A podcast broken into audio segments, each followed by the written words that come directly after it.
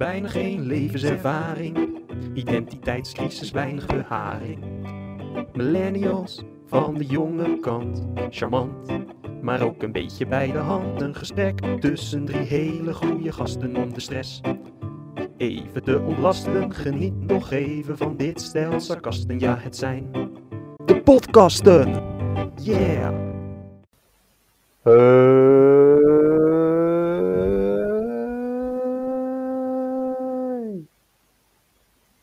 Ik eh, laat je gewoon even uitrazen. Ja, nou, het knippen er wel uit. Ja, jij hebt nu eh, jij hebt dit keer de regie in handen. Oké, heb ik de regie. Ja. Eh, welkom allemaal bij een nieuwe aflevering van de podcasten. Ik ben hier weer met mijn vaste mede-podcastmaker Jonas. Hallo. En Max, Max is er dit keer niet bij. We weten niet waarom. Oh ja, hij is er gewoon weer niet bij. Dat is eigenlijk elke keer zo. Kan gebeuren. Ja. Maar ehm, ik zeg, eh, laten we gewoon gelijk eh, erin duiken, hè? Ja? Recht door zee ben je. Hou ik van. Net als Rita. Rita. Oké, Oh, Rita, Rita Verdonk. Ja. Bestaat die nog? Wat, eh, ik weet niet, ik weet niet of zij er nog bestaat. Misschien zit ze ergens in de raad van commissarissen of zo. zit jij te kijken en weet jij of Rita Verdonk nog bestaat? Laat het even weten in de comments. Ja, inderdaad. Oké, vertel over je leven. Ik ga over mijn leven vertellen. Ik begin met de irritatie. Nou, mijn irritatie van de week, dat is dus dat de stroom bij mij eh, in het hele gebouw en in het gebouw naast ons uitviel. En dat was op eh, zaterdagavond. En dat was met name irritant omdat eh, ik en Maria, mijn vriendin, we waren een pizza aan het maken. We hadden het beslag, of tenminste het deeg hadden we al eh, gemaakt. Ja, Eh, we hadden alle, ja, al het beleg hadden we al eh, gesneden en klaar liggen. De tomatensaus eh, hadden we al klaar staan. En toen viel de stroom uit. En bij ons in ons appartement werkt eigenlijk alles op stroom. We hebben geen gas of zo. ja, Dus ja, dan kan je ook meteen helemaal niks meer. Ja, daar, daar sta je dan met je pizzadeeg en je vers gesneden paprika en mozzarella en weet ik het allemaal. En hoe lang heeft dat geduurd dan? Nou, we hadden ook nog wel best wat geluk, want na een uur of zo eh, sprong de stroom spontaan weer aan. Toen hebben we dus eh, snel de pizza kunnen bakken. En eigenlijk nou, een kwartier nadat de pizza weer uit de oven kwam, ging alles weer uit. Oh, Dus nou, we konden in ieder geval eten. En vervolgens hebben we tot, ehm, wat is het? Dinsdag, denk ik. Hebben we zo eh, episodes gehad dat eh, de stroom af en toe uitviel. Maar goed, nu is het eh, gefixt. Ze hebben hier voor ons raam hebben ze de hele straat open gehaald. En ze hebben in een tent eromheen gezet en eh, geheimzinnige dingen daar gedaan. En nu werkt het allemaal weer. het is toch een beetje een derde wereldland, hè, dat Spanje. Ja, dat eh, merk je dan wel weer. Dan kan het gewoon gebeuren. En je wordt je ook toch weer eh, ja, bewust van hoe zwak je eigenlijk bent als, als ja, mens. ik kan helemaal niks. dat je stroom uitvalt en dat je meteen verloren bent. Ja, ja precies. En als in- net als als internet uitvalt, dan is het ook gewoon voorbij. Ja, dan moet je meteen gaan denken aan eh, eten bestellen, want je kan, geen, je, je kan je eten niet maken. Je Ja, kan geen serie kijken of zo. Dan moet je een boek gaan lezen. ja. Wat op zich geen straf is. Daar kom ik straks nog op. Maar Oh, eh, ja, je, je wordt je wel dan heel bewust van hoe afhankelijk je bent van, eh, van stroom. ja. En dat je ook eigenlijk helemaal niks kan als het uitvalt. Dan moet je dus iemand hebben die daarvoor, nou ik weet niet of je daar heel lang voor moet studeren om dat te repareren. Eh, maar goed, ja, dan ben je dus heel afhankelijk van de overheid of het energiebedrijf die jou dan komt Kun je helpen. helemaal leegtrekken, dat energiebedrijf. Ja. Dus ja, dat was eh, de irritatie. Ook dan was het weer in een periode dat het even aan- weer aan was allemaal. Dan dachten we, nou dan gaan we nu even een serie kijken. Ja, Ja, en dan halverwege de serie, dan eh, gaat het weer uit. nou, dat is ook wel een hel. Dat gewoon halverwege de serie, man. Ja. Tering. Ja, ja, ja. En eh, ja, laptops die je dan niet meer kan opladen als het, als het uitvalt. Telefoons die leeg raken, ja, dat, Zo. dan, dan heb je het echt zwaar. Ja. Damn. Maar goed, het is allemaal eh, gerepareerd en het werkt allemaal weer. Eh, en als het het ergste is hè, van de week, dan eh, valt het ook wel weer mee. Dan heb je eigenlijk best wel een mooi leven. Eigenlijk best wel een mooi leven. Dan mogen we eigenlijk niet klagen. Inderdaad. Weet je wie recht hebben tot klagen? Arme kindjes in Afrika, die niks te eten hebben. Ik hoorde vandaag nog in een podcast over Nigeria, daar in de grootste stad daar, eh, in La- Lagos. Lagos, ja. sorry. Dat daar gewoon de stroom gewoon, de, de mensen hebben daar wel stopcontact, maar die, die stroom die, die valt gewoon de, de hele tijd valt die gewoon uit. Af en toe is je opeens eh, weer even een uurtje aan, af en toe weer een paar uurtjes. En elke Ja. keer als de stroom dan weer aangaat, dan gaat iedereen op straat schreeuwen van, nou, je stroom is weer aan. En dan gaan ze allemaal, allemaal de stroom gebruiken. Oh, kut. En dan, Dus dan, ja. dan raakt het netwerk overbelast en dan gaat hij weer. Ja, en dan gaat hij weer uit. Dan gaat hij weer- Ja, ja. Precies. Lijkt me een goed systeem. Ja, Goed. Eh, nou ja, geluksmoment. Nee, ik ga beginnen met eh, risico. Nou ja, risico eh, is wel weer een groot woord. Maar goed, ik had vandaag een sollicitatiegesprek met het hoofd van de medische afdeling van FC Noordjylland. oh ja. En dat was redelijk kort. Dus ik hoop dat het met iedereen eh, die een gesprek had, dat het redelijk kort was. Hoe lang was het dan? Eh 20 minuutjes of zo. Zo, dat is wel echt kort, ja. Ja. Maar wel chill. waarvan ik dan ook nog eh, 10 minuten, denk ik, zelf aan het woord was. Ja, maar ja, het, het ging op zich het ging wel redelijk. En ik was eh, een van de acht uit eh, ruim 100 aanmeldingen die eh, uitgekozen Zo. was voor het eerste gesprek. Dus dat was al een, eh, een mooi eh, compliment. ja.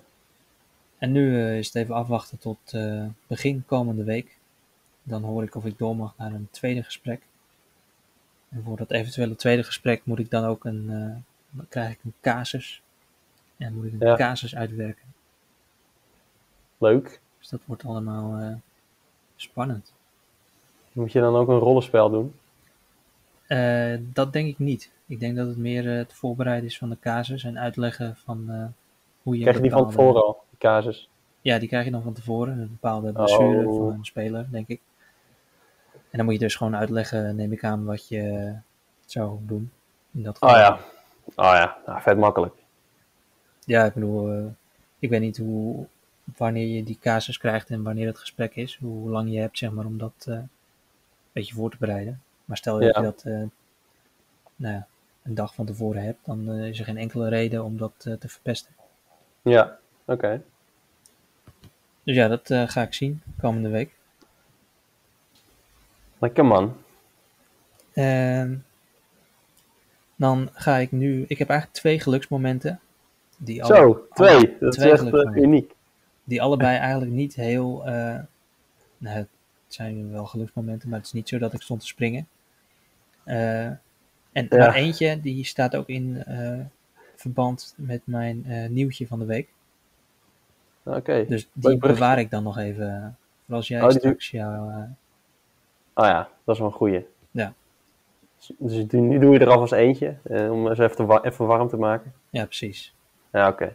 En dan hebben we nog wat voor later, zodat mensen ook nog voor dat nieuwtje van de week een keer blijven hangen. Oh, dan blijven ze gewoon luisteren dit keer. Ja, dat ze niet meteen afhaken als we klaar zijn met ons miserig leven te bespreken. Eh, nou, mijn eerste geluksmomentje is dat ik eh, af- in korte tijd twee boeken heb eh, uitgelezen. Ehm, Zo. waarvan de eerste wat langer was en die tweede wat korter. Vandaar dat ik ze in korte tijd allebei heb beëindigd, zeg maar. Netjes. Eh, en wat mij met name gelukkig daarin maakt, is dat ik eh, aan het begin van 2020 eh, als goed voornemen had om meer te gaan lezen. ja. En dat ik nou, dat gedaan heb. Dus dat is al fijn, dat ik me daaraan Oh. gehouden heb. Wat een baas. Je doet gewoon wat je, wat je wil gaan doen. Je doet Ja. het gewoon. En daarbij kan ik het ook iedereen aanraden om meer te gaan lezen. Tenminste, hangt er vanaf hoeveel je al leest. Maar Ja. de meeste mensen lezen denk ik niet, of weinig. Waarom eh, moeten we meer gaan lezen dan? Nou, eh, ik merk zelf dat ik ja, mezelf toch ontwikkel. eh ligt ook een beetje aan wat voor boek je leest natuurlijk. Ja, Maar ik heb toch wel mijn kijk op de wereld verbreed, om het zo te zeggen, zo. denk ik. Maar jij leest vooral informatieve boeken, geen romans of zo. Nou, eh, ja, vooral informatieve boeken, maar ook romans in de zin van. eh, ik heb eh, 1984 eh, gelezen van George Orwell, Oh ja, dat is wel een roman. wel een roman. Maar ja, wel iets met nog een, waar nog een laag onder zit, om het zo te zeggen. Ja, En op het moment lees ik Fyodor Dostoevsky. ja, die staat op de top 100 boeken ooit geschreven. Eh, Crime and Punishment. het is gewoon een populistisch boekje. Top 100 ooit geschreven. Nou ja, het is top 100 van eh, literaire grote werken, ja. of hoe je dat wil noemen. Oh ja, oké. Dus eh, vandaar dat ik dat wilde lezen. Eh, Over Crime and Punishment. Crime and Punishment. En dat is ook een roman. Maar ja, daar zit dus ook een soort van maatschappelijke laag onder. Ja, Die ik nog niet heb ontdekt, want ik ben eh, net begonnen. Maar, maar ja. Dat, maar wat, eh, is, wat, kunnen wij, eh, als, wat kunnen wij leren van Crime and Punishment, van het boek? Dat, ja, dat weet ik nog niet. Ik ben net begonnen. Oh, je bent net begonnen. Maar Ja. wat, heb je, wat heb je net uit dan? Ik heb net uit The Art of War van Sun Tzu. Oké. En geef even, vertel ons even waar het over gaat. Nou ja, dat kort. is dus een boek geschreven in de, oude China Ja, door, eh, door meneer eh, Sun eh, Tzu. En dat schijnt de basis te zijn voor eh, oorlogvoering. Nou, eigenlijk het eerste alomvattende boek wat is geschreven over oorlogvoering. En waar Oh, later in, in het oosten, maar ook in het westen, eigenlijk het concept oorlogvoering op gebaseerd is. oh ja. Vandaar dat ik het wilde lezen. Ik vond het niet een heel bijzonder boek verder. Vrij veel open deuren, dacht ik. Ja, Van, eh, het beschrijft dan bijvoorbeeld hoe je spionnen moet inzetten. En wanneer je het beste kunt aanvallen. En, eh, ja, hoe je eh, je omgeving in je voordeel moet gebruiken. ja. Maar dan als de wind zo staat, dan moet je daar je kamp neerzetten. Oh ja. Je kan, je kan gewoon Lord of the Rings kijken en dan weet je dat ook allemaal. Ja, dat eh, vast. Ja, Ja. oké. Dus dat is de, de laatste die ik gelezen heb. En daarvoor ehm, Ordinary Man. Die kan ik wel eh, aanraden. Oké. Dat eh, heb ik voor mij al eens eerder genoemd. Het gaat over de Tweede Wereldoorlog. Daar wordt een Ja. politiebataljon beschreven. Dat tijdens de Tweede Wereldoorlog in Polen opereert. En daar dus eigenlijk alle Joden opruimt. Polen. Die, moeten, die hebben de opdracht om Polen Jodenvrij te maken. Ja, En het, het bij- het bijzondere aan dat eh, politiebataljon is dat dat dus niet eh, de doorgewinterde nazi's waren die allemaal het leger in gingen, maar meer de wat oudere ordinary man, de normale man, die Ja. gewoon in Duitsland is eh gerecruiteerd, die vaak som, sommigen nog wel lid waren van de nazi-partij, maar dus ook al oud genoeg waren om in een Duits systeem te hebben geleefd voor de nazi's. Dus Oh die ja. al hun normen en waarden min of meer gecreëerd hadden voor de nazi's. ja, En dan gaat het er dus om van hoe die, die ordinary men eh, dus veranderen in eh, nou, op een gegeven moment eh, gruwelijke, gruwelijke massamoordenaars. ja, En waarom er in dat hele bataljon door, nou, echt, ik, ik wist natuurlijk dat de, de jodenvervolging in Duitsland gruwelijk was. Maar het wordt in zulk detail beschreven in dit boek, dat, nou, dat geeft nog weer een hele nieuwe dimensie aan hoe onmenselijk die hele situatie was.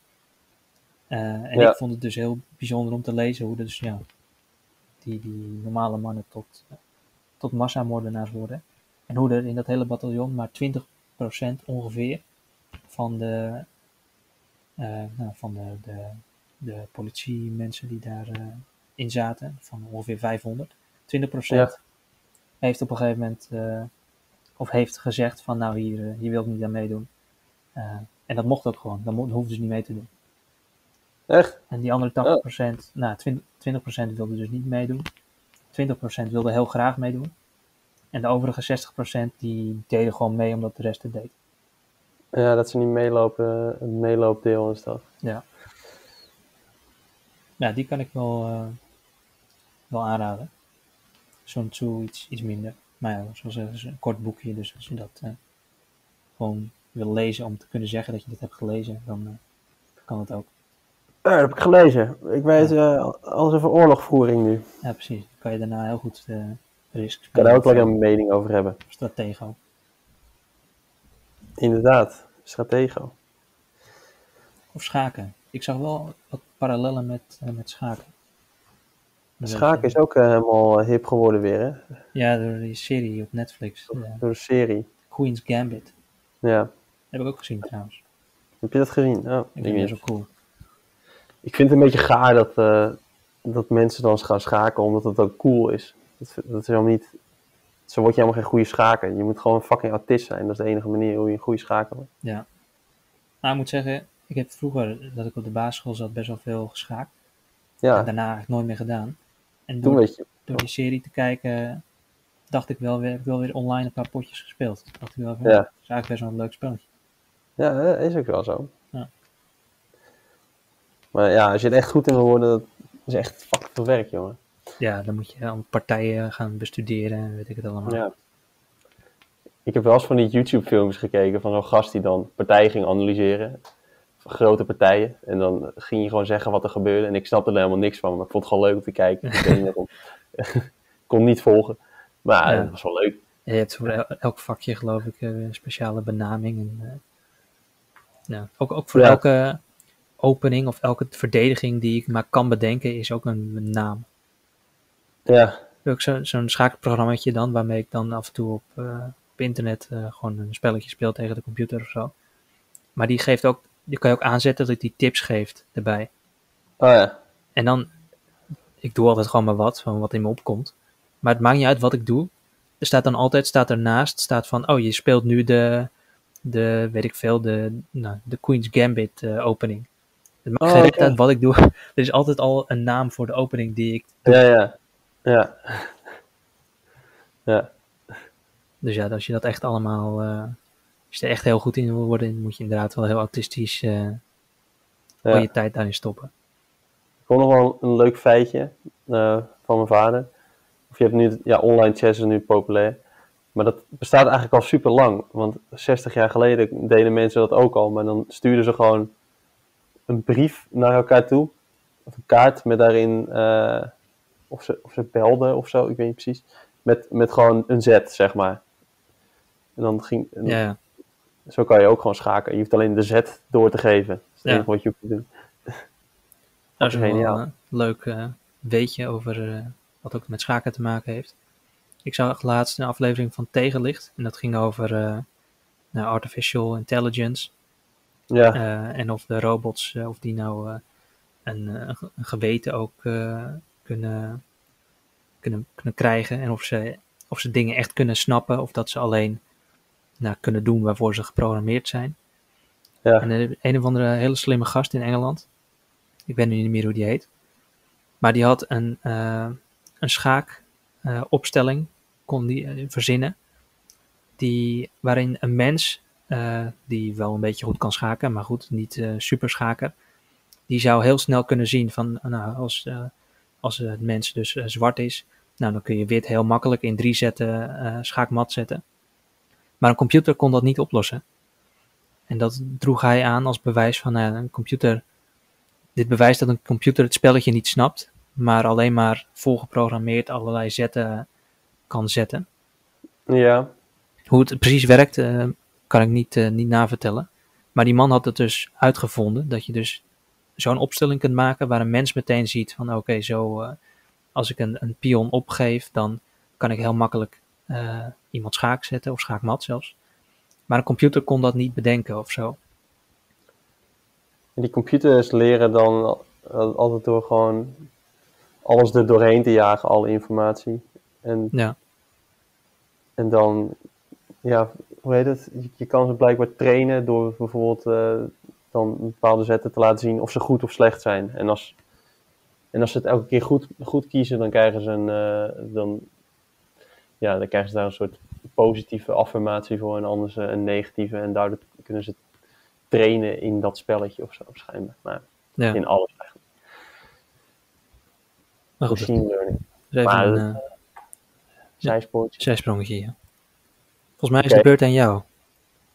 Oké, ehm, geluksmoment. Ik had weer moeite om geluksmomenten te verzinnen, want eh, ja, Ai. het leven is nou eenmaal zo fucking saai. maar eh, toen dacht ik me, zondagochtend, hè, ik werd wakker, ik deed de gordijnen open en er kwam een zee van licht kwam er van buiten, want alles lag onder de sneeuw. Alles was wit. Oh ja, tuurlijk. En toen, eh, ging ik gewoon meteen naar buiten. Ik dacht, ik, ik was gewoon een van de eerste die buiten was volgens mij. En het was gewoon geweldig. Om, gewoon even lekker door sneeuw te lopen. Ah, nice. En niet, eh, ja, het, het, het, het, het geeft zoveel vrijheid of zo. Dat, omdat normaal loop je als voetganger op, de, op het voetpad, als autorijder op de weg en als fietser op het fietspad. Maar die sneeuw die reset gewoon de hele infrastructuur. Je kan gewoon overal lopen waar je wil. Het maakt niet meer uit. Ja. Je, je, je kan op plekken lopen waar nog niemand gelopen heeft. Dat kan je gewoon zien. Van, je- ik ben de eerste die hier loopt. Ja. Dat is gewoon vet. Ik ben nou ook wel heel benieuwd. Heb je nog eh, in deze kou gewim Ehm, nee, nog niet. Nog niet. Ik heb wel, zaterdag heb ik wel gewim Hof, maar toen sneeuwde het nog niet. Maar toen was het wel eens ook al koud, Hm. denk ik. Ja. Maar ik ga dit weekend wel even Wim Hoffen. Even gat in het ijs maken, denk ik, of zo. Zie je, ligt er ijs op het eh IJsselmeer? Ja, dat weet ik eigenlijk niet. Dat, Ik denk het niet, toch? nee, denk het eigenlijk ook niet. Nee, waarschijnlijk niet. Maar ja, wie weet, hè. Het zou wel vet zijn. Ja. Om een gat in het ijs te maken en dan erin te gaan. Maar ja, eh, ja ik vond het wel eh, gewoon mooi, weet je wel. Eh, normaal, je, het hele leven is zo gestructureerd en je, je volgt de gebaande, gebaande wegen en En nu baan je zelf de wegen. je baan jezelf je eigen weg. En dat is gewoon totaal anders. Ja, ik moet zeggen, ik was wel een beetje jaloers toen ik de, de foto's en filmpjes doorkreeg uit, uit Nederland. Ja, ook bij, bij mijn ouders thuis achter heb je natuurlijk een, een sloot. En daar eh, werd vandaag ook eh, volop op eh, geschaatst. Oh ja. Dus dat is, ja, dat, Nou, dan ga ik wel even, ik ga dan wel even langs schaatsen, denk ik, zaterdag. ja, ik zou het maar doen. Ga ik wel even doen. Ga ik wel, even doen. Ja. Zeg, wel- zeg ik wel dat ik Jonas ben. Word ik jou vervangen, plaatsvervangen. Ja. Nou, dat, dat kan. Oké. Maar ja, schaatsen. Bruggetje. Naar mijn ergernis. Elfsteden toch gelul. Je moet altijd opkijken, hè, eh, uitkijken hè, bij de bruggetjes. Hij is altijd wat, wat zwakker onder de brug. Oh ja, onder de brug, ja, inderdaad. Dan Ja. ben je vet bang. Maar goed, ga door. Ja. Nee, dus eh, het, het, het, eh, er is twee dagen vorst en er wordt gelijk over een Elfstedentocht ge, gepraat. Het Forum voor Democratie duikt er weer op van, we willen wel een Elfstedentocht. Belangrijke cultuur, hè, bla bla bla. En ja, er komen hele talkshows waar ze over het weer gaan praten. Nou, dat is echt compleet achterlijk. Waar- waarom zou je over het weer gaan praten in een talkshow? Ja. Ik snap het echt niet. Dan komt Piet Paulusma, moet ook weer duizend keer op tv komen omdat- met zijn korsekoff kop. Korsakov, kop. Ja, hij, heeft echt, hij heeft echt een korsekoff kop. Oké. ik heb wel een de tijdje luisteraars, korsekoff, dat is dat je, dat, ja, voor alcoholverslaven, die krijgen zo'n eh, zo'n Russische kop. Ik weet niet precies Ja. hoe het zit. Maar daar komt er ongeveer op neer. Heel veel hersenschade. Ja, dat is Piet Paulusma dus. Ja, het schijnt dat hij vroeger het weer heel vaak dronken pre- presenteerde en zo. Oh ja? hij gewoon lam was. En dat elke keer, hij ging elke keer naar een plek in Nederland. En dan ging je zeggen van, we, we staan vandaag hier of zo. En elke keer als hij gewoon in zijn eigen dorp was, dan was hij gewoon te dronken om ergens heen te gaan. Dan was hij gewoon thuis gebleven. Zo'n zo kut groepje kinderen erbij. Nou ja. Maar in ieder geval, Ortmoorn. Ja, Otman. Ja, Elfsteden toch, dat kan natuurlijk helemaal niet. Dat- Dan moet het echt drie weken vriezen. Het gaat helemaal nergens over. Maar het is wel heel belangrijk dat je er nu al een punt van maakt en je heel erg opwint. Dat mocht het er komen, dat het Ja. wel doorgaat. Ja, het is helemaal zo'n verkiezing, verkiezingsitem geworden bijna. Ja. Oh, wij zijn wel voor de Elfsteden toch? wij vinden het heel moeilijk. Maar ja, ik denk ook wel eens dat schaatsen. Stel, je kan gewoon altijd de hele winter schaatsen in Nederland. Ik denk dat dan minder mensen het leuk zouden vinden dan nu. Omdat het gewoon zo'n soort schaarste dingetje is of zo. Ja, dat denk ik ook. Want dat kan bijna nooit. Oh, vandaag kan het. Ja, we gaan lekker schaatsen. Eh, oh, dat doen we alleen in Nederland. Want eh, houden ze, in Noorwegen gaan ze toch ook niet elke dag schaatsen? Daar hebben ze helemaal geen zin in. Nee, doen we alleen hier. En Als het één keer, één keer kan. Want dat is cultureel erfgoed of zo. Maar dus- ik kreeg Ja. ook eh, vandaag een pushbericht van de NOS van eh, weet ik het wie wint brons op het NK schaatsen. Ik van ja, boeit mij dat nou? Ja, dat, ah. ja, dat is helemaal kut. Rondjes schaatsen. Ja, Ik had dat laatst nog gedaan. Een paar maanden, een maand geleden of zo. Omdat er toch niks anders te doen is. Maar het was, na een kwartier ben je er al klaar mee. Met rondjes schaatsen. Ja. En die professionele schaatsers doen dat gewoon hun hele leven. Gewoon hetzelfde rondje. Precies dezelfde beweging. Ja. Like, eh, armpje op rug. eh, pootje over. Eh, ja, en dan- als het armpje loskomt van de rug, dan wordt het spannend, hè? Dan, Ja, dan- dan zitten ze er doorheen. En dan van je twintigste tot je, tot je, tot je 28ste een progressie maken van een halve seconde. Ja, wat, wat leef je dan voor? Ja, dat is ook niet mijn Maar- ding. Maar wat, wat schaatsen. Nou ja, eh, dat was het wel, denk ik. Dat was je irritatie. Ja. Weet je nog een risicootje? Ja, ri- nee, maar ja, ik heb mijn baard eraf gehaald. Dat vond ik wel een risico. Ja. Want ik loop nu het risico dat ik er als Jan van Halst uitzie. Dus dat Jan van Halst? soort- Daar Ja. zie je er toch echt niet uit. Nee, dat is waar. Maar ik, toen ik mijn hoofd kaal liet scheren door mijn moeder, toen mocht ik niet mijn baard eraf scheren. Maar nu heb ik het wel gedaan. Dus ik, eh, dat vind ik ook wel stoer. Ja, het is nu meer ja, een beetje terminaal of zo. Ja, precies. ja, het is weer zo'n ja, zo'n patiëntje. Maar ja, maar die mondkapjes maken er dan nog niet zoveel uit. Nee. Dat zie je toch niet. En een muts heb je waarschijnlijk op, of niet? Nee, nee. Nee, dat vind ik ik krijg van poesies. ik eh, ga sowieso zonder muts. Ah. Nee joh, fuck dat. Is er nog eh, progressie eigenlijk eh, met je Rijkswaterstaat dingetje? Nee, dat hoor ik volgende week. Nou. Ik zit nu ook een beetje zo van, ja, Wat moet je nu? ik kan nog allemaal andere dingen gaan doen. Of ik kan gewoon denken, ah, het komt sowieso goed. Ja. Ja. Ik zit een beetje in, een, eh, in het vage vuur op dit moment. Ja. Nee, ik, ja, volgende week. eh, ja, het is nu gewoon een beetje afwachten. Voor de rest geen andere risico's genomen wat dat betreft. Zal ik dan eh, mijn tweede geluksmoment opnoemen? Ja, Het tweede geluksmoment is dat de sportscholen weer open zijn in Spanje. oh, chill. Ja, sinds afgelopen maandag. Ik ben al eh, drie keer geweest deze week. Zo, what the fuck. Ehm, Nice. Terwijl het eigenlijk, eh, nou, dus ze hebben dus weer eh, maatregelen verlicht. Dus eh, sportscholen zijn weer open. eh barretjes en restaurants eh, mogen langer open dan dat ze open mochten. Ja, Ehm, en er zijn minder, eh, minder reisbeperkingen binnen Catalonië. Je mocht eerst niet zonder goede reden de stad uit. ja. Nu mag je eh, de hele provincie Barcelona, zeg maar, eh, door. Zonder goede reden. En dat brengt bij, bij het, mij bij het nieuwsbericht. Want ik, ik snap er eigenlijk helemaal niks van. Dat, hoe, ik, hoe kan het nou dat ze hier gaan, gaan matigen en in Nederland eh, nog even verlengen met eh, de avondklok en alle, alle maatregelen? Ja, Dus ik heb even, ik pakte even het Spaanse nieuws erbij. Van hoe zit het nou precies? ja, Eh, en wat schetste mij mijn verbazing. De de R-waarde in, nou, de meest recente R-waarde in Catalonië, die was 0,9. ja. Wat dus betekent dat de pandemie, pandemie aan het eh, afnemen is. ja. Ehm, maar de, de Engelse variant, eh, daarvan was tot nu toe nou, ongeveer 25% van alle besmettingen was de Engelse variant. Oh. Ze, ze verwachten dan binnen twee weken dat het eh, de dominante variant wordt. En eh, ze zeggen dat die exponentieel dus eh, in dominantie aan het, aan het toenemen is.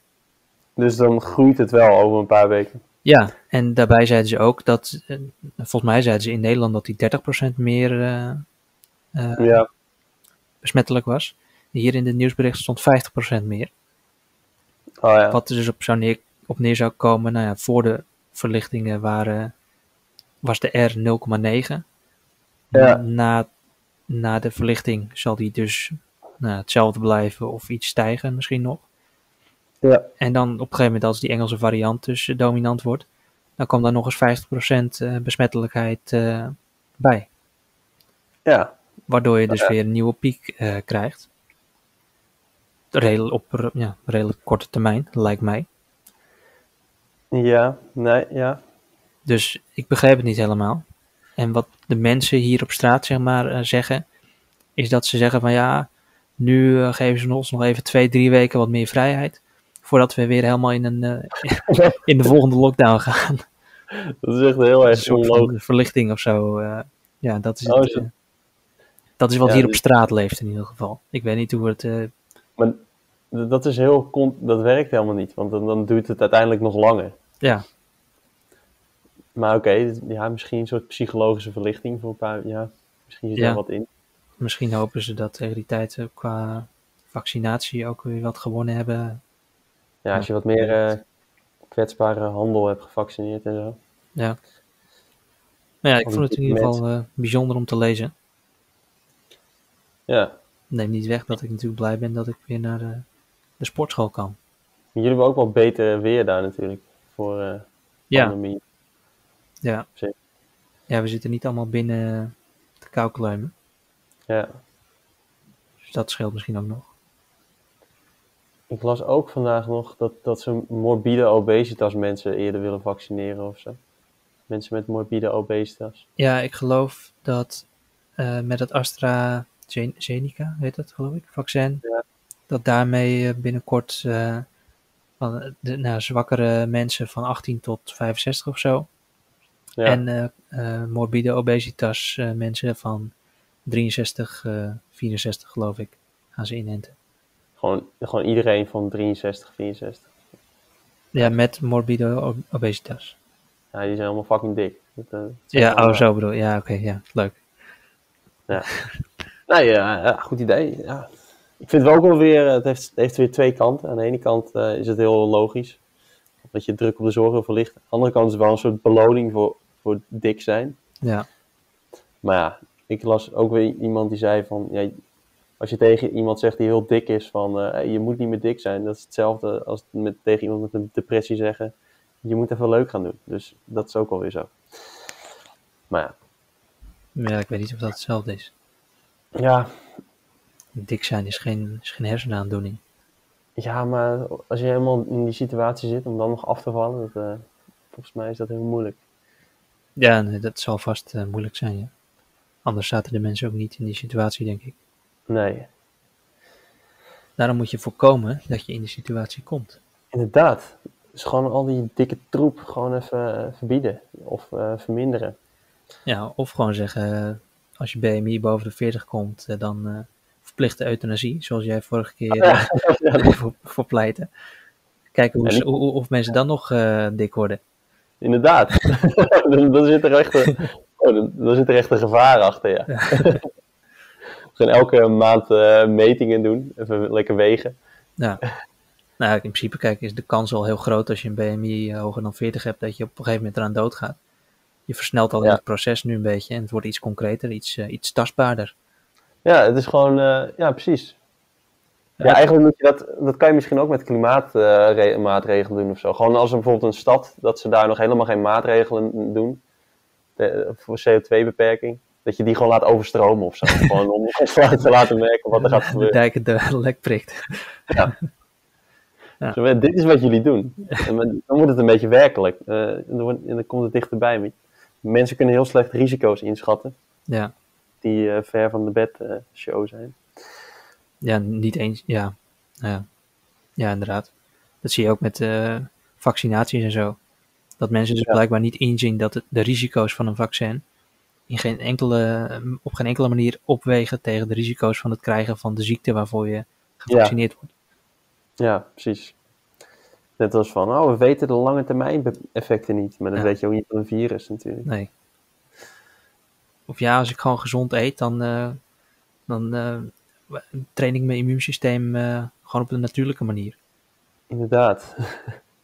Dus op een natuurlijke manier kan je ook gewoon doodgaan. Ja. Het scheen dat de, de holbewoners die niet ouder dan, eh, dan 40 werden, die deden ook alles op een hele natuurlijke manier. ja, inderdaad. Heb jij nog een, eh, een interessant nieuwtje? Ja, ik, ik was dus die eh, kieswijze weer in aan het doen. Want dat eh, is gewoon leuk. Ja. En eh, ik denk dat ik nu wel weet wie, op wie ik ga stemmen. Ik ga denk ik op Laura Bromet stemmen van GroenLinks. Laura, Bro- waarom op Laura? Nou, ik wilde GroenLinks stemmen en ik dacht, ik moet wel op een vrouw stemmen natuurlijk. nee, dat is het niet. Nee, zij is, eh, zij is actief op het dossier stikstof en zo. Dus ze is een beetje, ja, ze kwam met allemaal alternatieve plannen voor dat eh, stikstofprobleem. Ja. Ook in samenwerking met Bouwend Nederland en zo, dat soort dingen. En ja, gewoon een beetje, ik ben op zoek naar de partij tegen de boer. En zij is wel een soort mens tegen de boer. Dus, of tegen de... Tegen de Tokkieboer. Precies. Ja. Partij tegen de Tokkieboer. Da- Daar wil ik gewoon op stemmen. Nou, dan stem ik gewoon op Laura Bromet. Dat, eh, Je hebt ook de Partij voor de Boeren, toch? Of zo? ja, ik heb nu de boeren, boerenbeweging. Boerenpartij. Oh, Boerenbeweging, ja. Ja, de, de boerenburgerbeweging, ja. Ja, dat is hem. Maar ik heb ook een beetje die stemwijzer ingevuld en ik ging even mee kutten. En er, er stond inderdaad bij, het, bij de AD-stemwijzer, of, of dat is gewoon zo'n standaard sta- stemwijzer, ik weet niet precies hoe het zit. stonden Ja. ook een aantal stellingen die best wel ja, een beetje vreemd waren. Zoals ehm, de doodstraf weer invoeren stond er opeens tussen. Ja. Dat vond ik echt heel raar. En, toen was het, en je kan het er dus helemaal mee eens zijn, een beetje mee eens, eh, neutraal niet mee eens of helemaal niet mee eens. En 23% was het helemaal eens met de doodstraf weer invoeren. Serieus? En- What the fuck? 19% was het er een beetje mee eens. Dus dan is er ongeveer 42%, dat 4 op de 10 mensen ziet wel iets in de doodstraf. Ja, volgens mij is het ook best wel een tokkie eh, stemwijzer. Want dan kan ik me inderdaad herinneren dat ik hem deed. Dat ook volgens mij voor uit de EU stappen waren er ook heel veel hoge percentages. En van Ja. eh, geen immigranten meer binnenlaten was ook allemaal... eh, Maar er was nog wel een, een, een groter deel voor meer Europa dan voor minder Europa. En ook nog wel ook niet zo'n groot deel voor uit de eurostap en zo. Dat viel nog wel mee. Ja, wel 30 à 40 procent of zo. ja, Ja, dat is dan een beetje die, die tokkie hoeveelheid. Ja. En toen ging ik even kijken van de doodstraf is toch helemaal geen relevant eh, onderwerp meer. Maar het, het blijkt dus dat de SGP, die is gewoon voor de doodstraf. Nog steeds. het, het Voor ernstige- wel en niet tegelijkertijd. Voor ernstige misdrijven als moord. Ja, oké. of terrorisme. Nou, ja. maar je moet het wel zeker weten, zeggen ze erbij. Ja, Ja. dat- dat- dat natuurlijk moet je het zeker weten. Wat, wat voegt dat toe? Ik vind het zo primitief, die doodstraf. Ja, Wat ik ook wel mooi vond trouwens, dat eh, heb je bij de, bij de stemwijzer. ja, Dan staan daarnaast van, ja, wat zeggen de partijen? ja. had eh, Alexander Klupping laatst iets op Twitter eh, gezet. Die had ook de stemwijzer gedaan. En daar Ja. zit dus een stelling tussen... de Nederlandse regering moet excuses aanbieden voor de slavenhandel in het verleden. ja. En dan had hij daarbij gezet wat de, de PVV daar dus eh, bij heeft staan van wat zegt de partij. Zegt Ja. de PVV, we moeten helemaal niets. Excuses zijn niet nodig. Dat moet helemaal niets. ja, dat is ook zo. Zo vullen ze waarschijnlijk al die onderbouwing in. Gewoon één zin.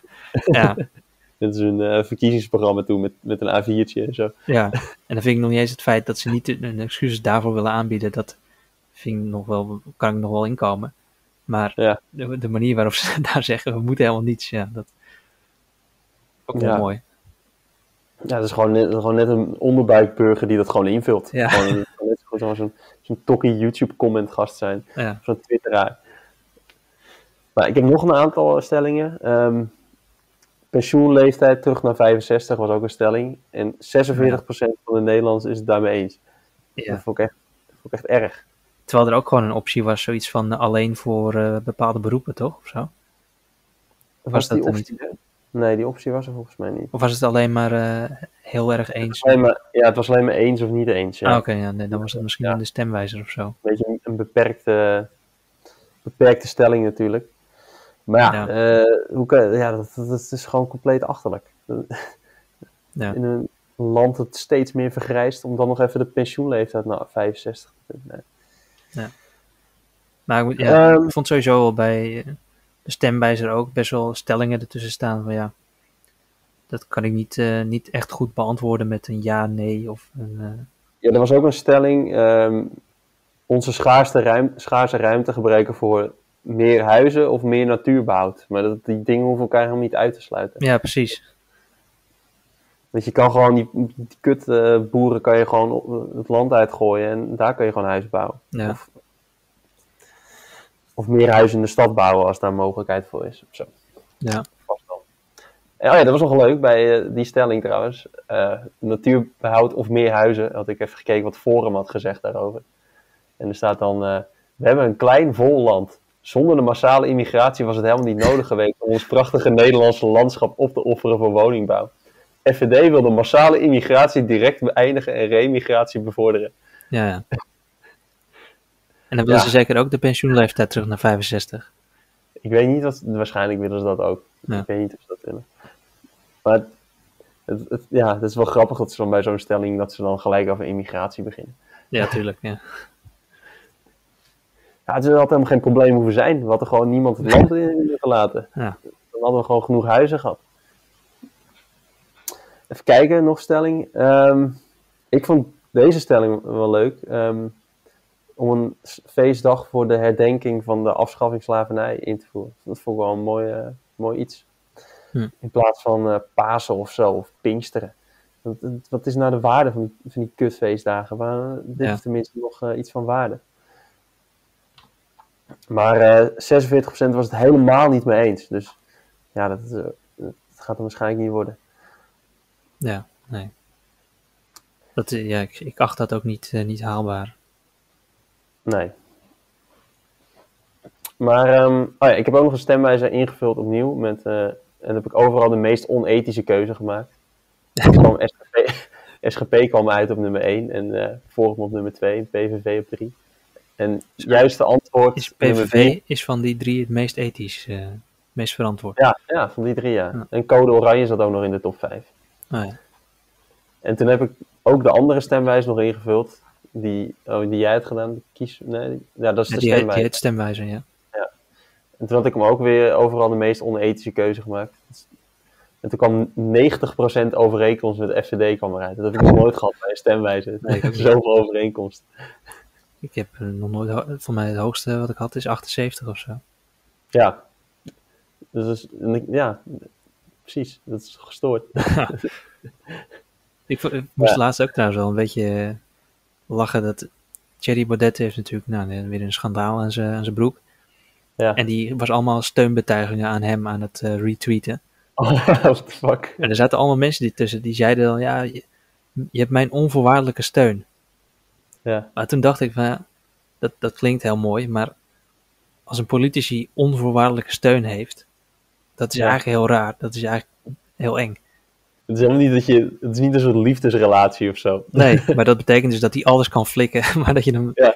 toch, toch steunt. Dat vond ik heel raar eigenlijk, dat die mensen dat zeiden. Hij kan gewoon een heel volk uitmoorden en heeft nog steeds steun. In principe.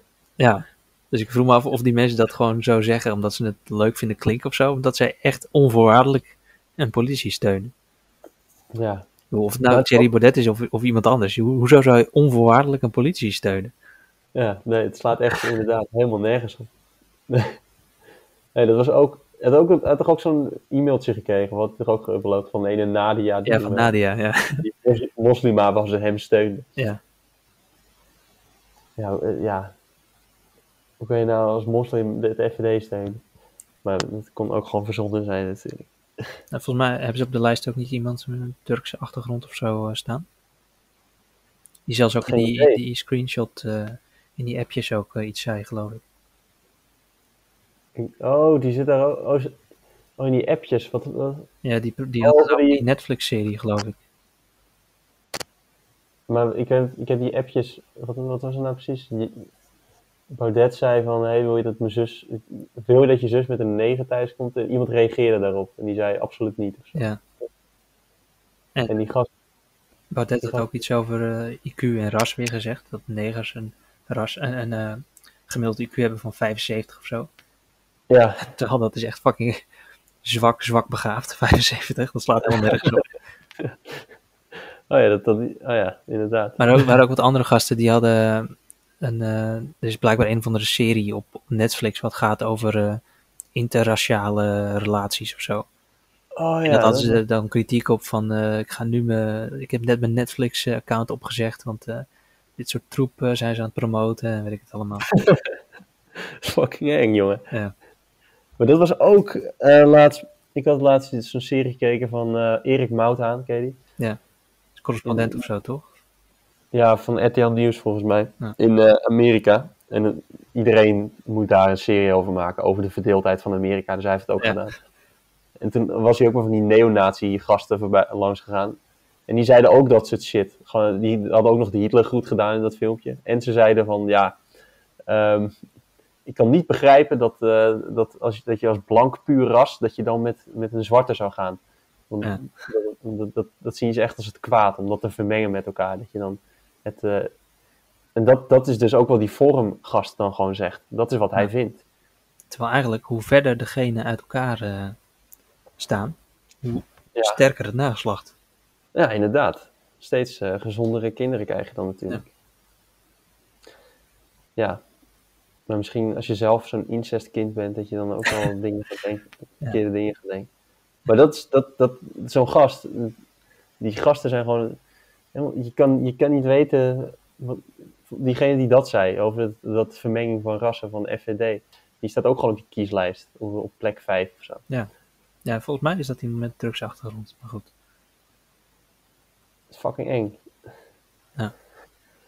Maar oké. ehm, ja, met Tokkie mening ingevuld. eh, ja, eigenlijk 90% FVD, maar, maar 70% PVV. Dus PVV valt nog mee. Die hebben ook nog best wel wat eh, linkse standpunten over sommige dingen. Ja, met name in zorg geloof ik dat ze wel eh, links zijn. Dat is ook wel grappig. Ze hebben Dion Graus, dat is echt een dierenvriend. Ja. Daar kunnen alle dierenvrienden van de partij het goed mee vinden. En daardoor zit er ook van die, van die standpunten in van ja, we, we vinden dierenrechten heel belangrijk en zo. Maar Ja. tegelijkertijd zijn ze ook helemaal voor de boeren. Ja. Dat is vet, vet tegenstrijdig, dat is wel grappig. Had Oh, je en ik ook, ken het eh, verrassing tussen je, je uitslag? Of, eh, Nou, VVD stond ook hoog in de Tokkie-mening. nee, maar jouw eigen eh, uitslag. Oh, mijn eigen, nee, vet voorspelbaar. Eh, GroenLinks D66. Ja, bij 1 was bij mij ook wel hoog. Ja, bij Maar- mij ook wel. Bij 1 is gewoon een soort GroenLinks, maar dan nog wat, wat extremere dingen erbij of zo. Nou, bij één is wel heel erg identiteits... eh, politiek. Identiteitspolitiek. Maar er zijn ook niet zo heel veel identiteitsstellingen in, in, dat, in die stemwijzer natuurlijk. nee. Dus dat krijg je...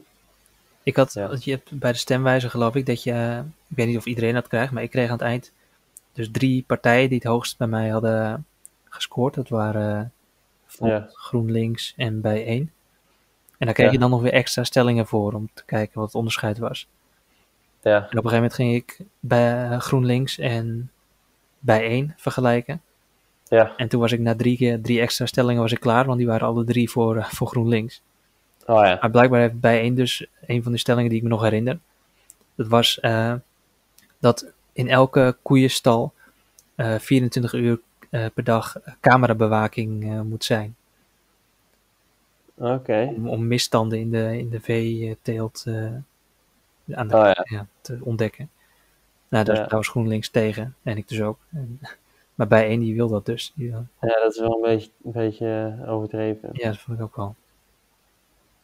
Gaat ook weinig vertrouwen vanuit, hè? Het Ja. het is geen meeste mensen deugen opvatting is dat. Nee. Ja, ik had dat ook. En, want ik had GroenLinks D66 dat eruit kwam. En toen was het, na vij- vijf van de, kwamen er nog vijf stellingen bij. En drie daarvan was het GroenLinks. En nul had ik voor D66 vervolgens. Hm. Ik weet niet hoe dat kan. Maar, eh, dus ja, dan maar Laura. Tja.